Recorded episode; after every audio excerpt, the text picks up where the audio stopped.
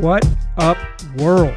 It's your pass first point guard and Blazer beat writer Mike Richman. You're listening to another episode of Locked On Blazers, part of the Locked On Podcast Network, available wherever you get podcasts. Today's episode is another edition of Mailbag Monday, answering listener submitted questions all episode long. We do this each week. It is indeed our weekly mailbag segment. If you want to get involved, there's two ways to do it. You can tweet at me at Mike G Rich on Twitter. Just send me a send me a question whenever you're thinking of it. It, it helps if you tag it as Mailbag Monday, or you can wait for around 9 a.m. Pacific time on Monday mornings when I send out a tweet soliciting questions. You respond to that tweet. I'll do my absolute best to get you in the show. If you're not a Twitter user or just someone who doesn't tweet, you can email the show. LockedOnBlazersPod at gmail.com is the address. That's LockedOnBlazersPod at gmail.com. That's the two ways to get involved. Like I said, we do this every week. It's a really fun episode. This week's is no different. If this is your first one, welcome. If this is your, I don't know, 70th, welcome back. We're happy to have you either way. Let's get into it. The first question, and this is a classic here, comes from Rudy Tyberski at Rudy Tyberski on Twitter, who asks, Are the Blazers good or not good? Which one is it, bro? I sometimes lead off the uh, the show with with questions like these. This is basically the thesis for the show. Rudy, I don't have a I don't have an answer for you, but I think you have nailed down the problem with the Blazers. Are they good or not good?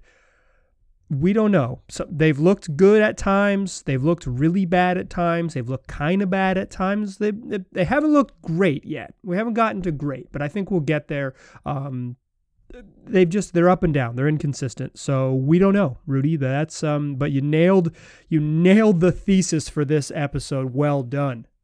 Next question comes from Brandon Sprague at Brandon Sprague on Twitter, who asks about how many games before we should all be freaking out about Jusuf Nurkic. Yeah, I'm. Uh, there's a handful of Nurk questions here in this in this first segment. I'm gonna try to get to all of them. I am gonna get to all of them. I'm not gonna try. I'm gonna go beyond that. But uh, I would I would say reasonably 10 or 12 games. Uh, I, I, think 20 games would be too much too much rope to say, hey, he'll I hope he figures it out. I don't think the Blazers have. Um, I don't think they're good enough to to w- wait 20 games for their this their franchise center to figure it out. But 10 or 12 games um, to let him get into shape and see if uh, getting in, into better physical shape helps him play better basketball. I think we all think he's just out of shape, um, and maybe that'll help. But there's, you know, there playing poorly takes a mental toll too. So, uh, yeah, ten or twelve games. We're six games in. We're about ha- let's, let's just call it twelve. We're halfway to worrying about Nurk. Uh, he looks bad in the first six. I think these next six are incredibly important for him. Patrick Gallagher at P Gallagher five hundred three also asked about Jusuf Nurkic, saying, "Looks like we are back to begging Nurkic to dunk the basketball. How much would you pay for a premium league pass where you can hear the coaches and players talk unedited?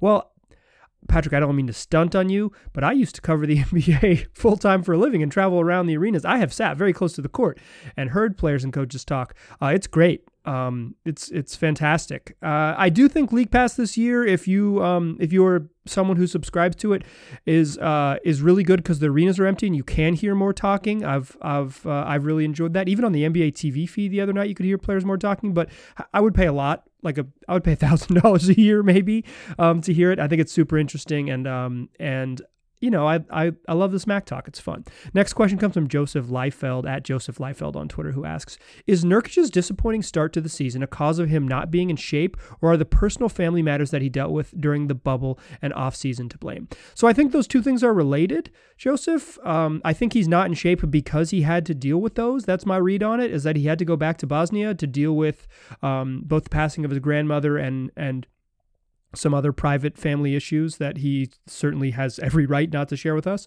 But uh, I believe that, that those personal issues took him away from being able to train like it was necessary to be ready to play NBA basketball, and that he showed up out of shape because of those things. It's not either or, it's both. Next question comes from Scooby Doo at MVH underscore genetics on Twitter, who asks Blazers offense is fine, but a 28th ranked defense is horrible. Do we regress to the traditional drop for Nurk on the pick and roll? I felt Rocco and DJJ, that's Robert Covington and Derrick Jones Jr., to ability to switch would, gar- would garner better results. And Scooby Doo adds, in crunch time, not playing Nurk, the third best player against Golden State, made me sick. Nurk sucked against the Warriors. He didn't deserve to be on the court. I mean, he just was really, really, really bad. Um, beyond sort of like the defensive problems and the not finishing around the rim, you know, not dunking the ball as uh, as Patrick mentioned earlier, he just was making bad decisions. He turned it over twice coming out of halftime. He just sucked. He sucked. He didn't deserve to play. It's it happens. Um, we'll talk more about the rotation later in the in the show, but um, I don't think you can drop against Steph Curry. Like I think you have to play up on the screens. Uh, the Blazers' problems against the Warriors was mostly just they couldn't keep anyone in front of them. So in the first half, uh, it wasn't Steph bombing from three. It was him living in the paint. I believe he took eight shots in the paint in the first half. That's way too many. He set a career high in free throws. Um, they couldn't keep him out of the lane. This wasn't about trapping or style of pick and roll defense. This was just about they couldn't stay in front of him. Um, it wouldn't have mattered what the scheme was from the coach. If the dude dribbles past you, it's too late. So I think maybe go back to the drop in other occasions, but you can't do that against really good shooters, and, and it wouldn't have mattered against the Warriors. Next question comes from Jesse, who says So far, Nurk has been outscored and outrebounded by Rudy Gobert, Christian Wood, Serge Ibaka, rookie James Wiseman in game two, and out rebounded Wiseman in game one by three. The only matchup he won was surprisingly against the Lakers, in which he looked good. Is it a cause for concern? Yet, because he has looked bad or not great in five of the six outings. He does not look like the third best player on this team, but instead the third best center. Woohoo! Harry Giles has been playing great every opportunity he gets, even though it's only been a small role. Let's slow down on Harry Giles playing great. Harry Giles has potential. I don't know if he's played great yet. Enes Kanter has been pretty solid on offense. Could it help Nurk similar to many think slash thought? It would help Melo to come off the bench. He could play against lesser competition, which may help get his confidence up. The second unit lacks defense, whereas the starters are a better defensive squad. Yeah, I'm I'm with it. Um, Jesse goes on a little bit longer. I I I don't think this is going to happen. Like I don't think Terry's going to make this move, but I actually think this is kind of the creative, outside the box type of thinking that would help the Blazers. Bringing Nurk off the bench and, and say him and Kanter still split time, 24 minutes each, right? Um, him off the bench would avoid the Melo and Kanter pairing, which is an absolute nightmare, um, would allow Nurk to maybe do even more, sort of having more playmaking responsibilities. Um, it just seems like it, I don't. It's not going to happen. So I'm, I'm not like proposing this and like screaming it from the rooftops. Um, but I think th- I'm into this idea. One thing, one negative I will say is that it does take away from the Nurk Dame pick and roll, which in theory is really good, but in practice has not existed. So um, that would be the downside. But it just that. Uh, that has to be a strength before you can consider it a sacrifice. I think is the best way to say that. Next question comes from Logan at Logan B770, who asks, Why don't the Blazers play Harry Giles more minutes, especially against the Warriors with more versatility he brings than Kanter or Nurkic? Yeah, if there was ever a night for Giles to play, it was against the Warriors. Uh, I, I think Kanter played pretty well offensively, but he was getting roasted on defense. Um, I just. I just here's here's what I'll say. I think I am with it that Harry Giles deserves minutes, and if particularly if Nurk stinks, why not? But Kanter brings a level of productivity on offense that you can just you can just know and go to. Giles brings an unknown, and I think what the the why Stotts is hesitant is because he doesn't want to go with an unknown. He doesn't want to go with upside and youth and and maybe this guy helps. And I know Harry Giles looked awesome in the preseason. I know he's had moments in garbage time where you're like, oh, this dude is multi skilled. But there's a big step between preseason and garbage time minutes to um, guarding Steph Curry 25 feet from the rim and helping corral corral Hall of Fame player or helping deal with a Steph Draymond pick and roll. Like it's just I think Giles deserved minutes, but the idea that he's like very clearly the answer and better than these players is um, maybe a little too far. Like I think he should play, and we should find out. Like let's let's go ahead and find out, right? But um, I don't think that's the answer. Also, there's this there's this idea that Harry Giles is a good defensive player, and he has not been that in the NBA. He's not he has not been a good defensive. He's been a defensive liability in the NBA. He is athletic, um, but I would argue that Enes Kanter is weirdly athletic in a lot of ways, and he's not a good defensive player. So um, let's play Giles, but acting, I think the fan base and members of the media are acting like Harold, Harry Giles is the obvious savior, and what he is is a is an interesting option. I think there's a big gap in between reality and what people are hoping for. Next question comes from Tim, who asks if the Blazers want to be 26 and 10, for example, at the halfway mark of this season. What are the top five things you must you see must be done to the roster or starting lineup or players that must improve, etc. Tim's proposals. One, get Thor getting his hammer, which is a reference to I, I called Jusuf Nurkic Thor, says he doesn't play well without his hammer. Yeah, that's number one. I'm with you on that.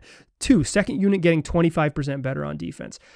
First unit could get better too. I'm with the whole team. Let's say the whole team gets 30% better on defense. Three, CJ continues at this clip. Absolutely, he's been awesome. Four, Gary Trent Jr. plays more minutes than Melo always. Yeah, nice idea. They don't really play the same position, so it's not super easy, but in general, yes, I'm with it.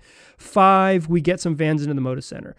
Well, um, I won't hold your breath on there being fans in the Moda Center before the first half of the season ends March 11th. I'm going to go ahead and say there's that's not going to happen. Not here in Oregon. Just nope. Sorry. Let's cross out five.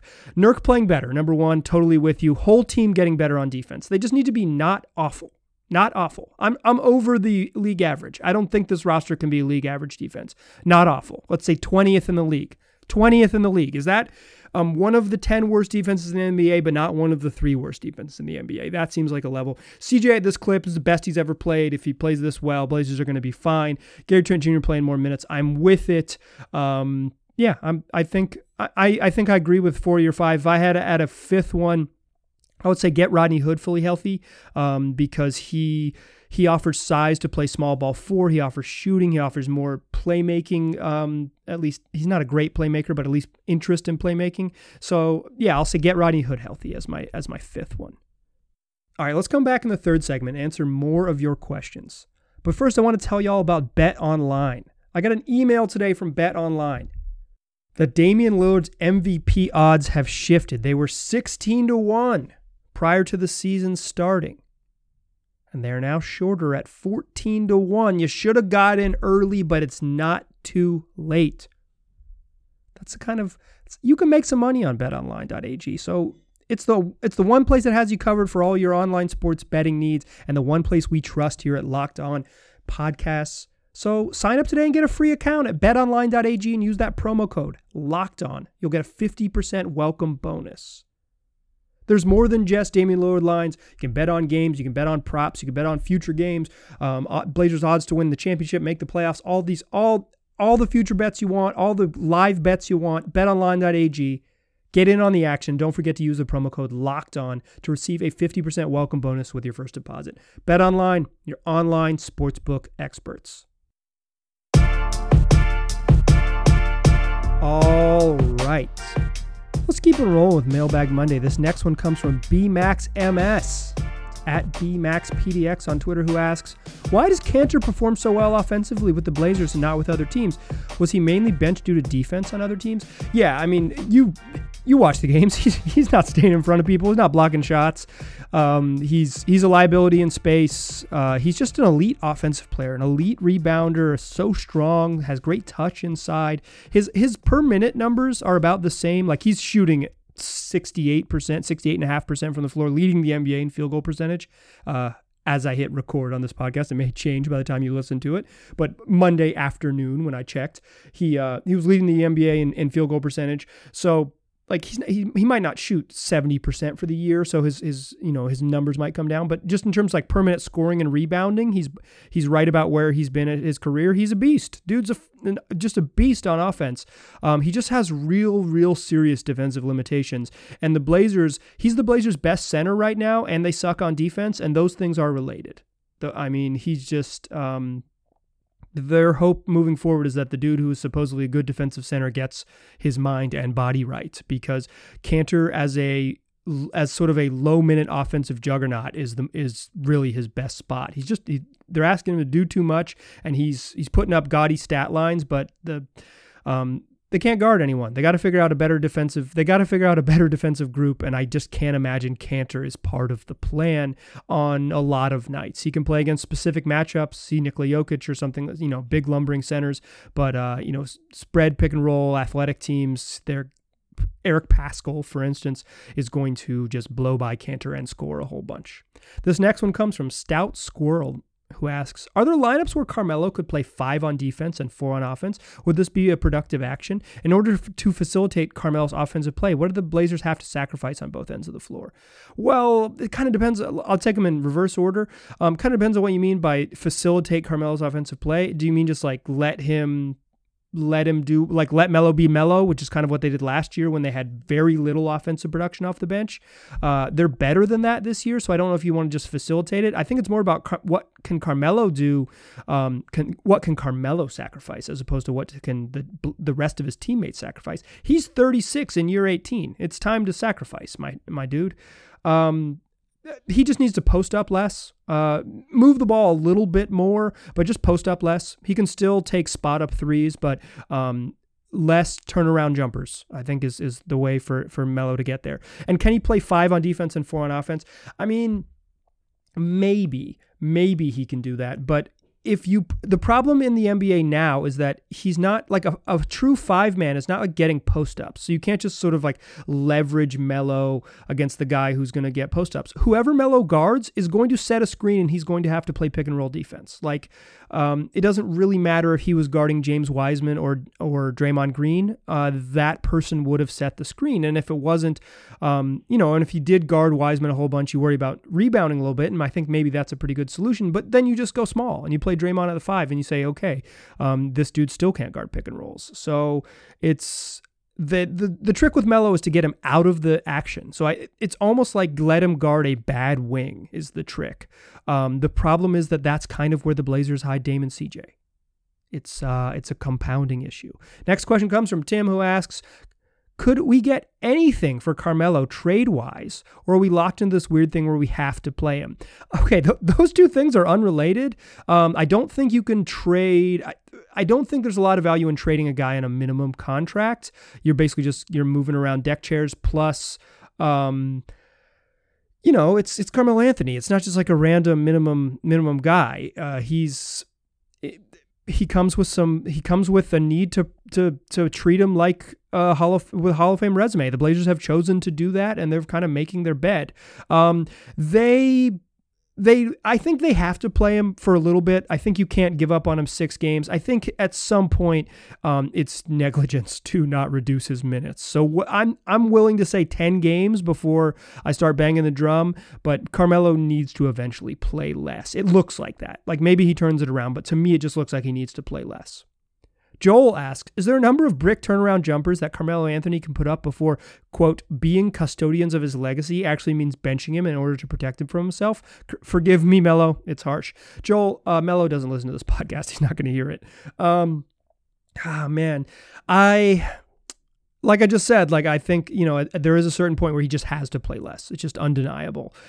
Uh, the custodian of his legacy thing is just it was a way for Neil to say we've committed to to giving Neil to giving Melo real minutes. Both Melo and Stotts are on board. Um, we're going to be respectful of him. I just part of me just wonders sort of how long how long that experiment goes on. But uh, yeah, he hasn't played well. He's bricked a lot of turnaround jumpers. It's it's troublesome. Next question comes from Blue, who asks, "Do you think CJ will average more than 25 points this season? If he does, will that be enough to get an All Star nod?" No. Yes. I don't think he'll average 25 a game this year. I do think if he averages 25 a game, he will be on the All Star team because if he averages 25 a game, the Blazers are going to be awesome. Like I know that they stink right now, and it's like when they lose, it feels like they'll never win again. But he's averaging 28 and 6, 28 and 5.7 if you really want to get granular. But if he if he's averaging 28 and 6, like they're gonna beat a lot of bad teams. Like they're gonna beat teams that don't that aren't as talented as them, or at least don't have like a singular talent like Steph Curry. Um, so they'll be right there. Uh, but it'll be it will be um it'll be tough for the Blazers to get two All Stars without him being really good. Next, Blue asks another question. Uh, if there's no All Star game, do you know if the voting All Star process will look the same? It's going to be identical. No problem. It's going to be identical. Uh, Jesse Helweg at Jasastrus on Twitter. I think I got that one right. Jasastrus on Twitter asks, "Is CJ in the All Star convo?" Absolutely. Um, if there's an All Star conversation being had at Game Six of the season, week week two of the NBA season, uh, he's definitely part of it. Week three, I guess we're at the beginning of week three. Uh, yeah, he's part of it. Uh, the Blazers are going to need to be Uh, not 500 though. You're not getting two All Stars um, at 500, and CJ is not going to leapfrog Dame. I just uh, there is there is not a world. I believe there is not a world. All Stars all it's like a fraternity. There's not a world where CJ is the lone representative from the Blazers. He's getting in as the second guy, and the Blazers are going to have to be good to get a second guy. James in Beaverton asks, You mentioned that as Dame gets older, he's becoming more involved in attracting an all star talent to the Blazers. It is reasonable to assume that most of these trades would have to include our near all star and Dame bestie CJ McCollum on a scale of 1 to 10. 1 is Dame stomping off to his room, never to talk to Olshey again. And 10, Dame is already packing CJ's bags. How on board do you think Dame would be in CJ letting CJ go for the good of the team. I don't think Dame would be on board. He's incredibly loyal. It's like his it's like a foundational trait of of his. So I don't think he would be on board, but I do think he would be understanding. I think he would be somewhere between 1 and 10. Like I think he'd be like a 3, more on the Kyle Lowry route where you're pissed, you hate it, but you understand this is your best chance to go get what you want. Um, like when Kyle Lowry's best friend DeMar DeRozan got traded to the Spurs and the and uh, Kawhi Leonard came and delivered a championship to old Toronto. So I think he'd be pissed. I don't think he would like it. He wouldn't be. I don't think Dame's out there shopping CJ or whatever in the in the superstar group text, but I think if it was truly for an elite level player, he might be more understanding. All right, let's come back in the third segment, close out the show on this wonderful Mailbag Monday with more of your questions. But first, let's talk about rockauto.com. You know rockauto.com because they're the family business that's been serving auto part customers online for over 20 years. You can go to rockauto.com right now and shop for auto and body parts from hundreds of manufacturers. And they got everything you need engine control modules, brake parts, tail lamps, motor oil, even new carpet. Whether it's classic for your classic or your daily driver, you can get everything you need in a few easy clicks, and it's all delivered directly to your door. The RockAuto.com catalog is unique and it's remarkably easy to navigate. You can quickly see all the parts available for your vehicle and choose the brands, the specifications, and the prices you prefer. And it's the prices that's best of all, y'all, because at rockauto.com, they're always reliably low, and they're the same for professionals as they are for the do it yourselfers. Why spend up to twice as much for the same parts? You don't need to do that. You can just go to rockauto.com right now and see all the parts available for your car or truck. And while you're there, make sure you write locked on in their How Did You Hear About Us box so that they know we sent you. Amazing selection, reliably low prices, all the parts your car will ever need. RockAuto.com.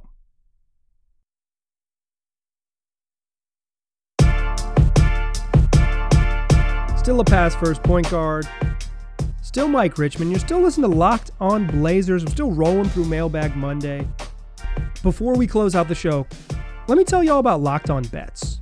It's a new podcast that launched on the Locked On Network, and it's the best way to get betting advice and handicapping advice from people that people that know this industry. Locked On Bets is hosted by your boy Q and handicapping expert Lee Sterling. They give you daily picks and quick hitting advice to make the smartest possible wagers. Wagers, excuse me. So subscribe to Locked On Bets a podcast brought to you by betonline.ag, wherever you get podcasts. All right, let's let's close out the show. Let's close out Mailbag Monday. We got a bunch of great questions here in segment number three. Ryan kicks us off asking, How much of the Blazers' performance over this opening weekend do you blame on coaching? The hashtag FireStotts crew is out in full force, force early this year, harping about lack of rotational adjustments, non existent play calling, constantly playing Melo and Kanter together instead of giving Harry Giles minutes.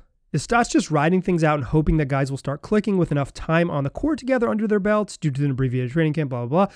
Are his hands somewhat tied with Neil's promised minutes to Melo and Kanter being the Blazers' best players off the bench? At what point are the hashtag fire Stotts folks justified in their critiques, giving it's still early in the season? I mean, they're justified right now to some extent. Uh, I think the people that really so there is like sort of just like a, a, flavor of fan in every sport, not just Blazer fans. I'm, I'm just talking sort of like fan every sport that that just want to fire the coach. Um, like that's the thing they're into doing is like uh is firing the coach because it's like a thing you can point to. It's also kind of like a way for sort of um people who know the game really well to show how smart they are by being like, I could coach better than this dummy. I myself get caught in this trap sometimes. Um, but yeah, I, I, think it's reasonable to criticize Terry right now. Um, I think the Melo and Kanter pairing, which he's chosen from the beginning, the with, with the way the rotation works, uh, is bad. It sucks. Uh, you've got to get away from that somehow. I don't exactly know how you do it, but you just need to play it less. You just need less minutes with those two two on the court. Um, it's a pick and roll league, and having two terrible pick and roll defenders surrounded by Anthony Simons and Rodney Hood coming off an Achilles injury is not great. It's not fair to to CJ McCollum or Gary Trent Jr., whoever's out there. It, it sucks. Needs to do that less. Uh, everyone loves backup players. Harry Giles is going to be the dude who everyone wants to play until he plays and isn't good. Um, see Thomas Robinson. Also, there's a chance Harry Giles is really good and that Stotts was wrong all along and these people are right.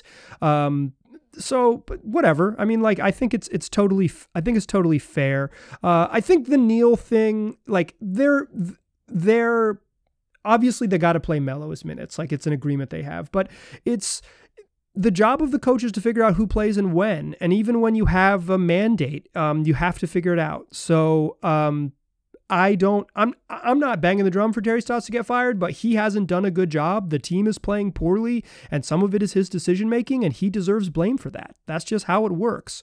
I do think Blazers go four and two in the first six games. Nobody's mad at Terry Stotts except for the people who sort of make it their brand to be mad at the coach. Next question comes from Adam Nakamura at Adam Naka 28. Before I get there, they didn't. They gave up 62 points to Steph Curry. Uh, they they weren't particularly close to going four and two. Okay, Adam Naka Adam Naka 28 on Twitter asks, how much of the inconsistency between each game is on the coaching staff? I feel like it's more on the players and daily effort they bring slash still working on chemistry, but other fans are blaming the coaches and want them gone. Yeah, um, it's some some of sort of like the the chemistry like there's a lot of communication issues on defense. I think that is the number one thing. I don't think it is a scheme thing necessarily. I think the Blazers have have and I've I've gone over this on the podcast before. I think they've mixed up their scheme a little bit. I think they've tried different things and all of it has been bad. But I think the communication is poor on the court. Like I think guys are um they're just not connected. And if you're asking a team to maybe uh, be in rotations more defensively than they have been in the past, you need better communication, and they just don't have that. I don't know how much of that is new team and how much of that is just a coaching staff who hasn't had enough time to like do t- do teaching. But here's the thing: they are not going to have a lot of time to teach, so it's um, this problem isn't going anywhere. Uh, the inconsistencies, I think it. I think it. To me, it's equal blame. Like um, Stotts deserves some blame, but it's I don't think when uh, the Bla- when Dame has a terrible shooting night and the Blazers get absolutely pounded by the Clippers, like I don't I I have a hard time saying that that is Stotts' fault, right? When the Blazers play the Warriors for the second time in two days, and the Warriors come out and just rip them and even get you know outscore them when Steph Curry's on the bench in the first half, that's a coaching problem, right? Like you just the the tendency with people who criticize coaching staffs across all of sports, um, I'm mostly talking about this from like being a Carolina basketball fan, but is that you only do it when things go wrong and you never say, hey, you did a good job. And so you say like, oh, Terry changed up the defense. We've been clamoring for him to play drop, stop playing drop coverage for years, and then it doesn't work, and it's like, why'd this dumbass change up the defense? Like you just. Uh, people who want to criticize the coaching uh, will always find a way to do it, and you gotta let them have it. Uh, but Terry and the staff, not without blame, um, he could certainly lose his job if things go in this direction for the rest of the season. Next question comes from Kyle, who says Recently, Adam Silver said expansion was inevitable, which has me wondering how would the league work? Would the expansion teams have their choice of players from each team in the league? I remember the NFL added the Texans, teams could protect a certain amount of players. Uh, how would it work? How many teams could protect seven, eight, or maybe nine? Which players do you think the Blazers would keep? So it's probably eight this, uh, how it's worked in the past, like how it worked with the with the Bobcats, etc. Uh, I think the Blazers would keep, let's say, their starting lineup. That's their first five. Uh, I think six is almost certainly Gary Trent Jr. unless they think he's going for a big payday and they don't want to pay him. So let's say six is Gary Trent Jr., seven is Anthony Simons, and then eight gets a little bit weird. If the season was like if this was happening this season, I think eight would be Enes Kanter, right? Because you would say we need a healthy center who can definitely play. But I do kind of think uh, if it were to happen next season, that would change some of the some of the calculations, uh, and depending on what the Blazers do with Zach Collins and Gary Trent Jr. this summer, that could change things. And maybe uh, you protect if they decide to pay Zach, maybe they protect him. Is basically what I'm saying. But I think you got seven locked in, um, and then the debate would be whether you keep whether you protect Melo or not. But a minimum guy at that age is not someone that maybe an expansion team would go after. So you probably can keep Melo unprotected and be safe. Next question comes from Sir Wheezy, who asks Is it just me or does the probability of CJ picking up a frustration flagrant increase significantly when the Blazers are on the wrong end of a blowout? Yeah, he seems to do that. I'm with you, Sir Wheezy. Uh, I think that's.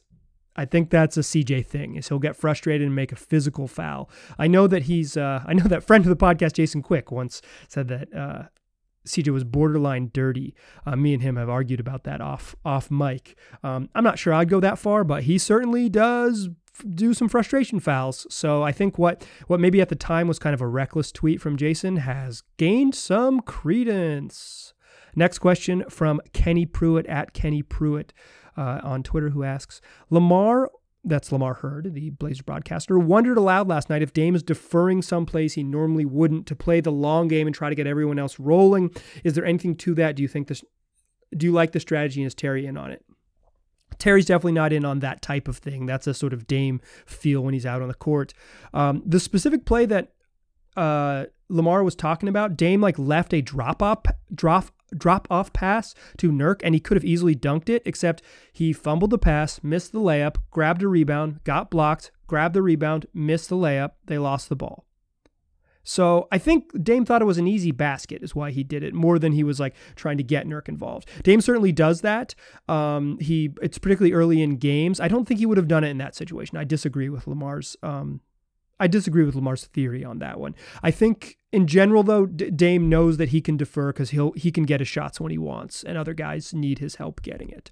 Next question comes from Hassan Whiteside's burner at Justin P eleven eleven on Twitter, who asks if you had to predict when Moda Center would host nineteen thousand three hundred ninety three beautiful humans again, when would that be? Do you think we will see full stadiums at the beginning of 21-22? I don't want to predict the future. I don't know. I hope so. I really hope so. Next question comes from Ian Armstrong at Strong Comedy, who asks The remaining 14 games in January appear to be a lot easier than the opening six, and February looks pretty brutal with travel and some better teams. How many wins do we need to rack up in January to not lose pace with the playoff teams? Yeah, Blazers schedule definitely lightens up. Uh, it's not it's not like crazy easy, but it's certainly easier starting with Tuesday against the Bulls.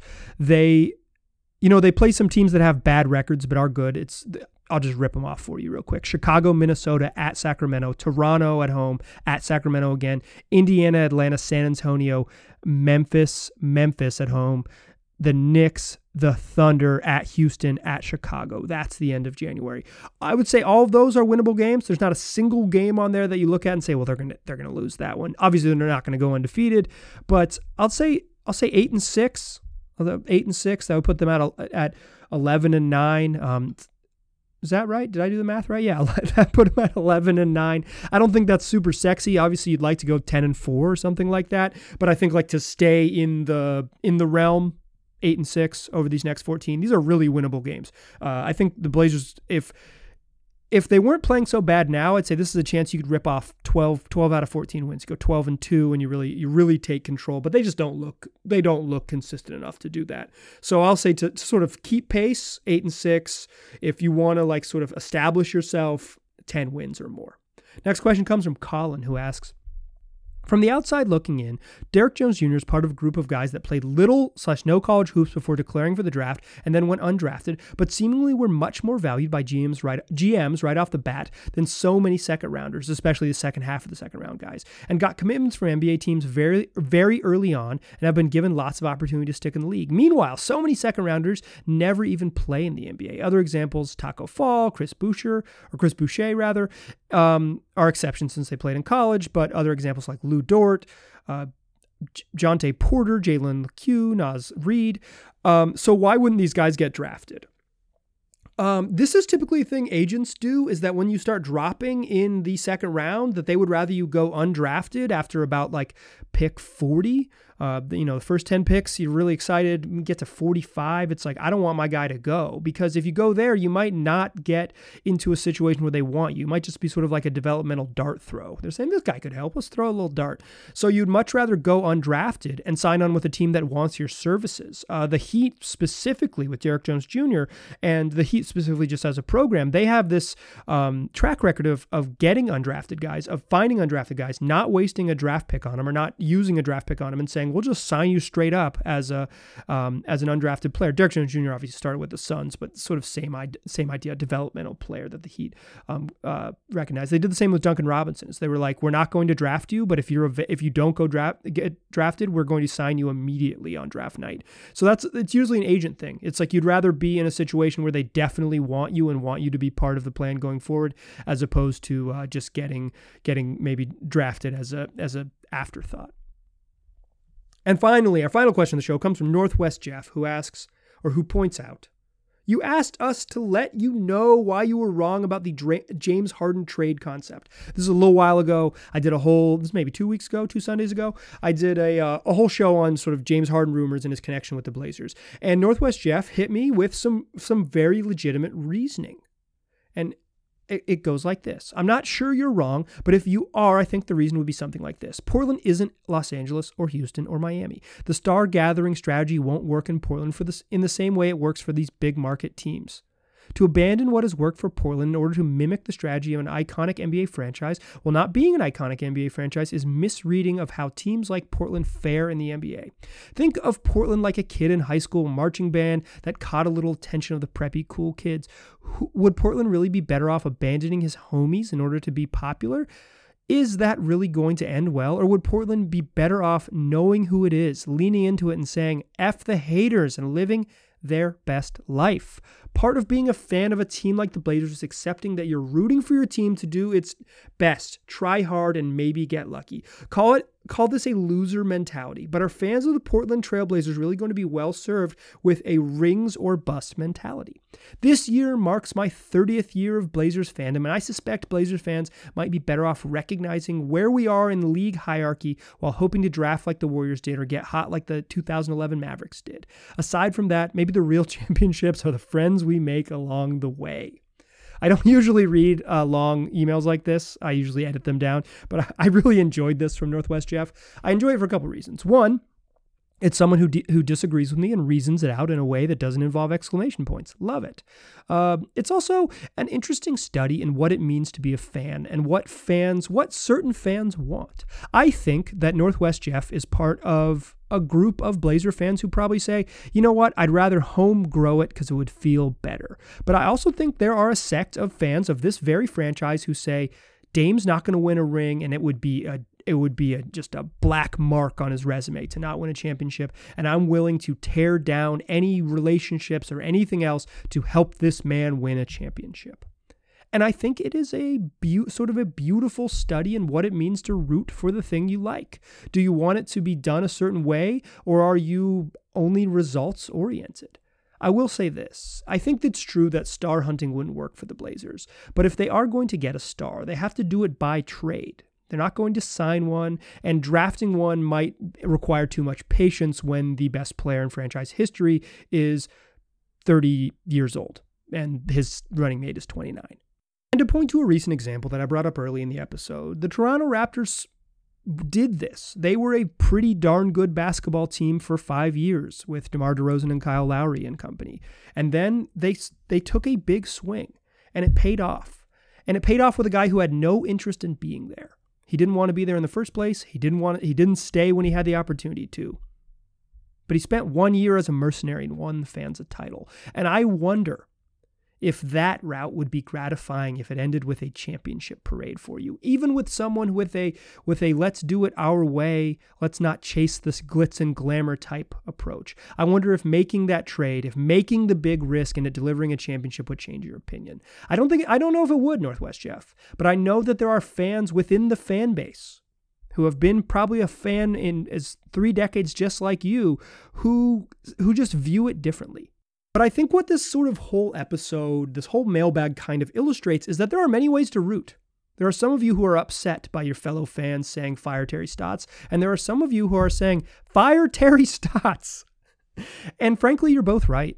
You're both right because the the fun part about sports is you're allowed to root for it in your own way. You're allowed to it moves you in your own way. Plenty of you have complained that I am not a Blazer fan and I've tried to explain that it's not it's not even by choice at this point. It's not something that I opted out of. It's something that I'm just not capable emotionally of doing because the, the teams I root for, and really it's team I root for at this point, moves me in an emotional way that nothing else does. I can't, I, I am pulled by them and I'm pulled by them in sort of an irrational fan way. And I'm just not like that with the Blazers. I'm I'm rational and pragmatic and too close to it. And while I follow them very closely, they don't they don't move me in that same emotional way. And my point is just to say this: that the emotions of being a fan will pull you in different directions, and you are neither right nor wrong. Even if I think some of your styles are a little bit grating. So. Take this mailbag Monday that I'm closing out with and just root for root for the Blazers however you want to do it. If you want to bang the drum to fire Terry Stotts, bang the drum, get out your biggest mallet, bang the drum. If you want to hope that they keep this beautiful team together forever, hope and pray that they keep this beautiful team together. Develop a, a rich and deep emotional connection with the players on this roster and hope that they can figure it out. There's no wrong way to do it. So just do it. Do it how do it how it makes you feel. I'm going to get off my soapbox. I love sports. I love the NBA. I love Mailbag Monday. Let's do it again next week. If you want to get involved, you can send your questions to me on Twitter at Mike G. Rich or email the show, lockedonblazerspod at gmail.com. We got a great uh, show coming for you later this week. I meant to tease it early in the episode, but if you made it this far, you're going to learn about it now. Dave DuFour of the Athletic is going to join the, the join the show. A guy with great basketball insights and a whole bunch of podcasting chops. We're going to record that episode tomorrow prior to the uh, Blazers game against the Bulls. Look for that one in your feeds on Wednesday morning. Tell your friends about this podcast. They can get it wherever they already listen to podcasts. Just search Locked On Blazers. It'll be there waiting for you. Appreciate you listening. Talk to you soon.